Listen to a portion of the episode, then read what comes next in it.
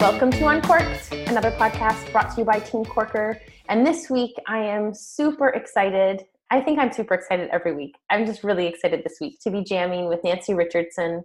Nancy and I are both in Vancouver, happen to be in Vancouver right now. We met almost nine years ago at Lululemon. And before we jumped on the podcast, I was telling Nancy that one of my favorite memories and first memories of working with Nancy at Lululemon was me running downstairs to her desk to ask if we could put Lululemon on Facebook. And you sort of looked around and said, well, why not? Give it a try. It was one of those moments that just made me think, wow, an executive can say yes really quickly. And now, nine years later, I've had the pleasure of staying in touch and following your career and considering you a friend who I super look up to at how you've created a life that is so perfectly Nancy Richardson. So, Nancy, thank you for joining me today, and I'm excited to riff with you.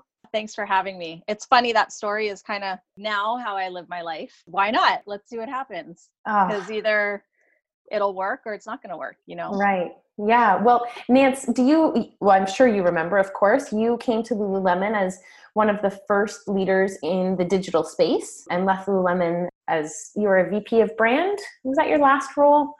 You've yeah, gone VP on, of digital and brand. VP of digital and brand. Lululemon went through some epic growth during that mm-hmm. time, mm-hmm. especially online for that matter. And you've gone on to to lead marketing functions at organizations across North America and lucky for us in Vancouver, you've come back to Vancouver. One of my favorite marketing leaders, no surprise, is a man named Seth Godin.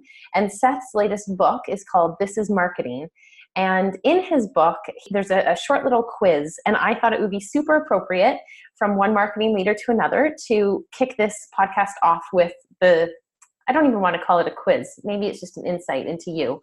What's going to happen is I'm going to tell you a word, and you're going to tell me the first brand that comes to mind when I say that word. When I say quality, you say Lululemon. When I say worth, you say I don't know, I can't think of one. All right, strength. Strength. Lunya. Power. I'm not very good at this game, am I? No, it's no problem. It's great to just take note of what comes to mind. No, I can't think of anything. Okay, what about innovation? Tesla. What about community? Mm, I don't know. The beautiful thing about the game being challenging, and I love that it causes you pause for thought, is we want to be able to identify brands with ease. And when I actually went through and did those myself, it was easier for me to identify personal brands or people more so than it was to identify corporate or company brands. Mm-hmm. And what I find interesting or awesome about speaking to you is, and in the celebration of your new company, is it feels so perfectly you. And so, why don't we dive into that the impetus, the drive, the inspiration for your new brand that you've created, Mom and Pop Shop. You're the CEO and founder. You've recently launched not just in Vancouver, you're you're everywhere. Yep, we're starting in Vancouver, but very quickly expanding into the US. Got it.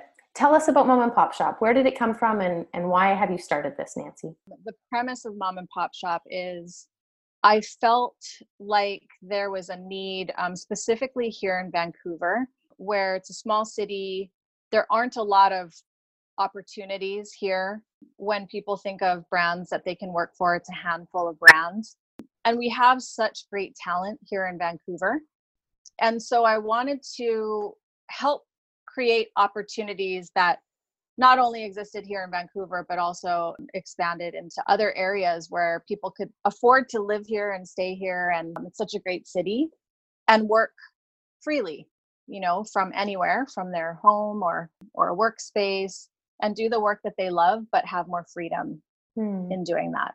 I think a lot of people you know it's a myth to think that well if i work freely and i have the freedom to do what i want to do then i need to make less money and i wanted to kind of blow that up a bit and go well what if we created the possibility for people to do what they want to have the freedom to work where they want and with whom they want and actually double what they make or triple what they make. And what is the premise of Mom and Pop? What is the community that you've created? The premise of Mom and Pop is to really shake up the way we work, to almost flip it on its head. I worked in a corporate environment at various different companies for the last 20 years. And when I was at those companies, I felt like I felt like there was always a ceiling or someone else was determining my success or my path or where I was going to go next. And so the premise of Mom and Pop Shop is to curate a network of talent and people who believe in a different way of working and creating a community of unbridled talent where they've taken the power back into their own hands. And should they choose to work at a corporation or a company, that's totally fine, but it's their choice because they want to, not because they have to. Mm-hmm. And in turn, they're the ones that are actually interviewing those companies versus the companies interviewing them. And also, I think it really puts the responsibility and accountability on companies when they have great talent to make sure that they're providing the leadership and the development necessary to retain great talent. Totally. Because there are they have choices. Absolutely. And are you uh, digging into this talent pool in a specific skill set? I mean, are we only focusing on marketing talent here, or are you across the board? So I'm a marketer by trade, so that's where we're starting.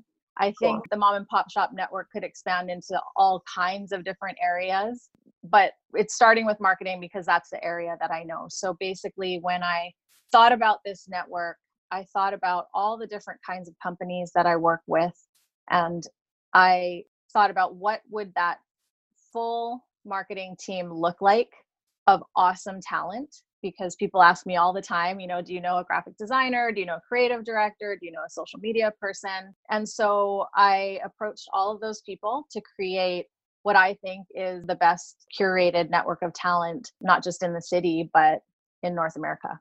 Yeah, totally. And when we spoke about this, one of the pieces that I was super inspired by, in addition to the, you know, the power of choice and of possibility and of doing, you know, different types of work, was your belief as a marketing leader about how to leverage the best talent and why hiring on a project or contract basis is actually advantageous for some of these large organizations that in the past would have only thought you know rather old school about putting a human into a box on an org chart forever and always 40 hours a week. So what are your thoughts about that and and the power or the benefit to organizations leveraging talent in this way mm-hmm.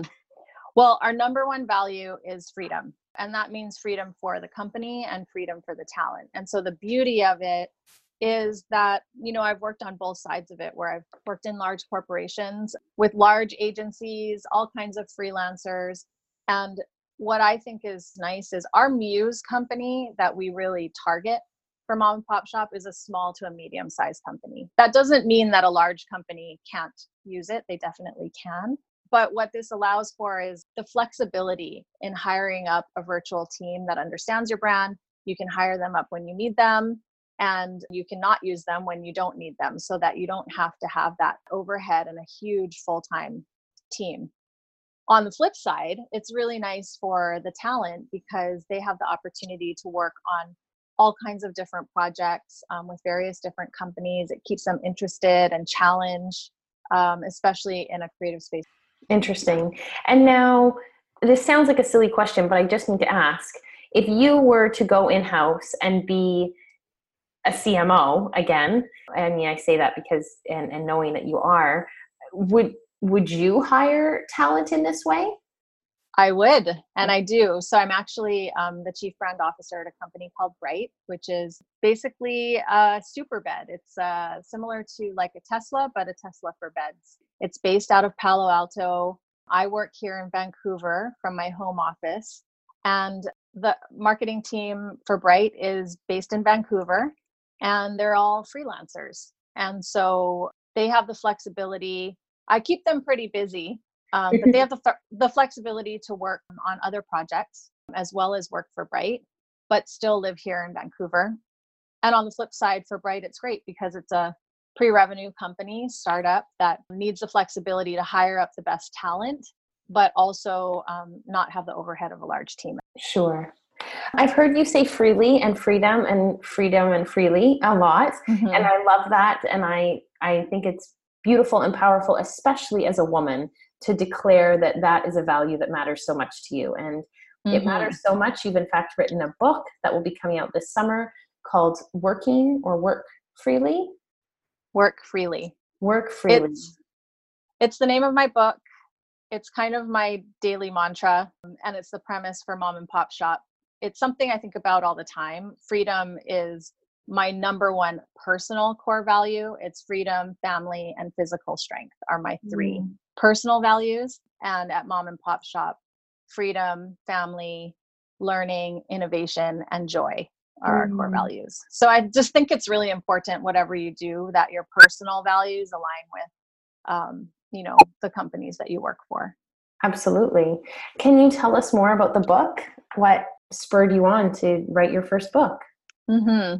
Well, as you know, um, when we worked together at Lululemon, I started out at Lululemon back in 2010 with a very small team, just a handful of people. And given how quickly the company grew, we grew the team from you know five people to 50 in a very short period of time and that required me learning quickly how to be a leader how to lead through leaders how to develop leaders, how to be a coach and a mentor.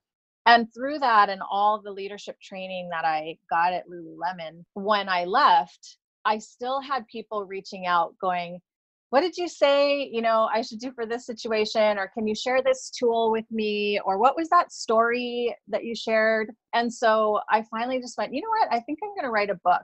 I've been working now for over 20 years and i have a lot of stories to tell both personally and professionally.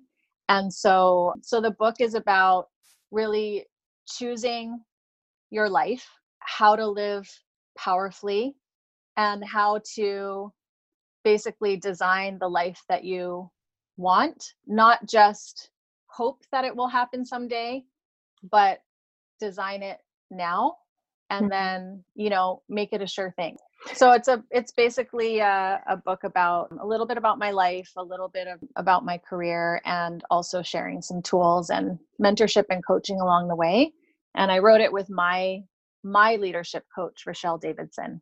So it has a short story and then coaching at the end of each chapter which is so so cool and i'm so thrilled to hear that you have shared stories because you know as i've mentioned some of my favorite stories are are stories from you. And more often than not, they're stories about your life or choices that you made to get to where you wanted to go or where you went to next. And, you know, I guess in the time that I've known you, you've moved from Seattle to Vancouver, you've moved across back to the US, you've brought your family back. You've had two children. you, uh, your husband has, has your husband been a stay-at-home husband for the last ten years? or so? He has. It's been 15 years now. 15 years. And you mm-hmm. have just really lived a life of, of proof, of evidence that you can break the mold. And I'm excited to read your book. I'm excited to hear these, you know, reread or read so many of these stories in print. And while we have you live with your voice, I want to ask a couple of questions in hopes that it might spur a few stories of what does it mean to you to be a woman in business right now? Well, first of all, I don't like the term woman in business. I prefer the term businesswoman instead of woman in business. For some reason, that term always bugged me because I actually think now we don't even need that qualifier. You know, I feel like there's often you need to say, oh, she's a female CEO or she's a female chief marketing officer.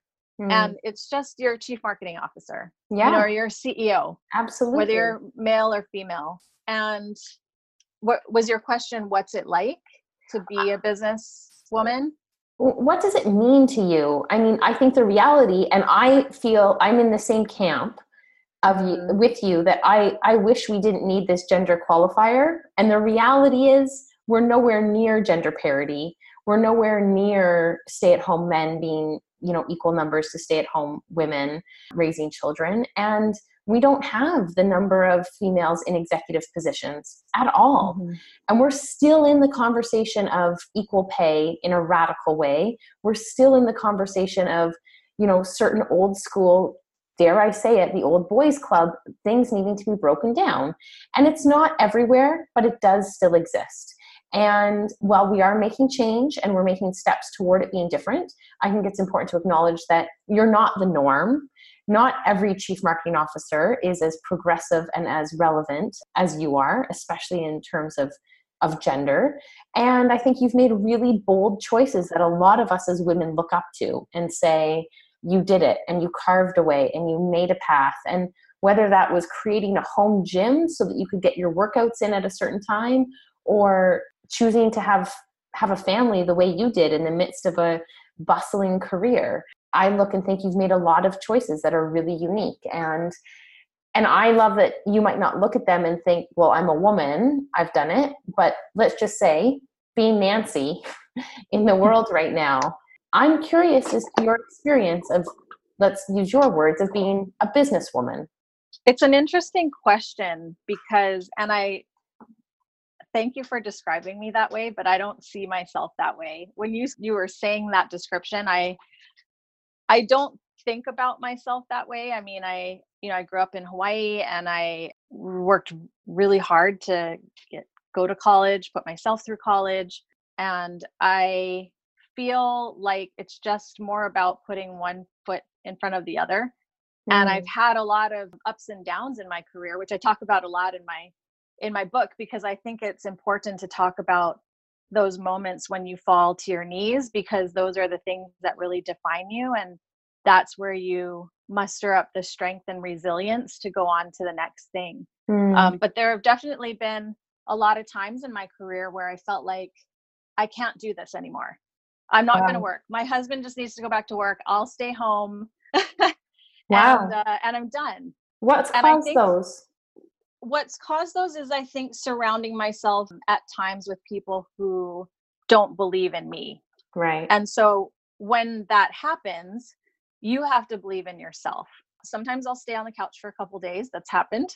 Or, you know, where I just need to regain my strength. But what has been really powerful for me is really creating my goals and having a vision for where I know I want to go and living mm. into that. I remember a, a very specific moment in time where I'd been working for about 20 years and and I felt like I kind of hit rock bottom. I started to write my goals and I was working with my executive coach and she said, you know, rather than trying to go out and do more of the same and look for that next chief marketing officer job and interviewing with a whole bunch of companies, why don't you turn it on its head and write your own job description and hmm. apply for that and then design your your life into mm. that and when you talk to companies see how they fit into your plan.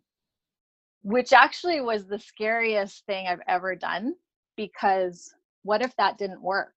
And being the sole income provider for my family there was a lot at stake. I think it's just interesting how how you described my career so far because i don't see it that way. I see it as a series of ups and downs putting one foot in front of the other setting your goals, picking yourself back up, and having the strength to just move forward and just keep going, you know? And like you said in the beginning with your story about Facebook, just do it and try it, and it'll yeah. either work or it's not going to work. Yeah. You know, and being okay with that. Because if you don't do that, then you won't put yourself out there to try mm. new things. Yeah. Well, in the spirit of this being, you know, we're still fresh into 2019 and the power of goals mattering so much to you as they do to me as well. Are you up for sharing either a 2019 or 2029 goal that is is relevant and is on your heart right now? Where is Nancy going? You know, I set my goals every year and I, I do it with my husband and my family. And so we have family goals and financial goals and physical strength goals and also career goals. So in terms of in terms of family, one of the decisions I made is to create all opportunities that allow me to work from home so that I can be around my kids. They're teenagers now. Another family goal is to play beach volleyball together more often. We love beach volleyball. My career goals are to launch Mom and Pop Shop and publish my book. Those are two big goals for me this year. And to also bring Bryte to market, the bed Beautiful. company. In terms of physical strength, I'm doing jujitsu and kickboxing. Those are my two new activities that I'm learning how to do. So it's just five days a week, getting to the gym and doing something that that I'm not very good mm. at and learning how to do that. My biggest one that I'm really excited about is driving across the country this summer with my family, going to Minnesota. So awesome. That's our plan. So cool. With that, we're out of time. And we wrap every podcast at Uncorked with one of our favorite questions, which is what is currently making your heart beat faster, Nance? Well, definitely iced tea because I'm oh. addicted to iced tea, unsweetened iced tea. I can't get enough of it. Okay, got it. Probably my kickboxing. And honestly, like, I mean, it's never ending. I just feel like there's always something with the things that I'm doing. So it's kind of just embracing the unknown and living into these new goals this year. So amazing. Thank you for your time. We are cheering you on for a book launch party in the summer, and uh, we'll link below to Mom and Pop Shop. Awesome. Thanks for having me. Thank you.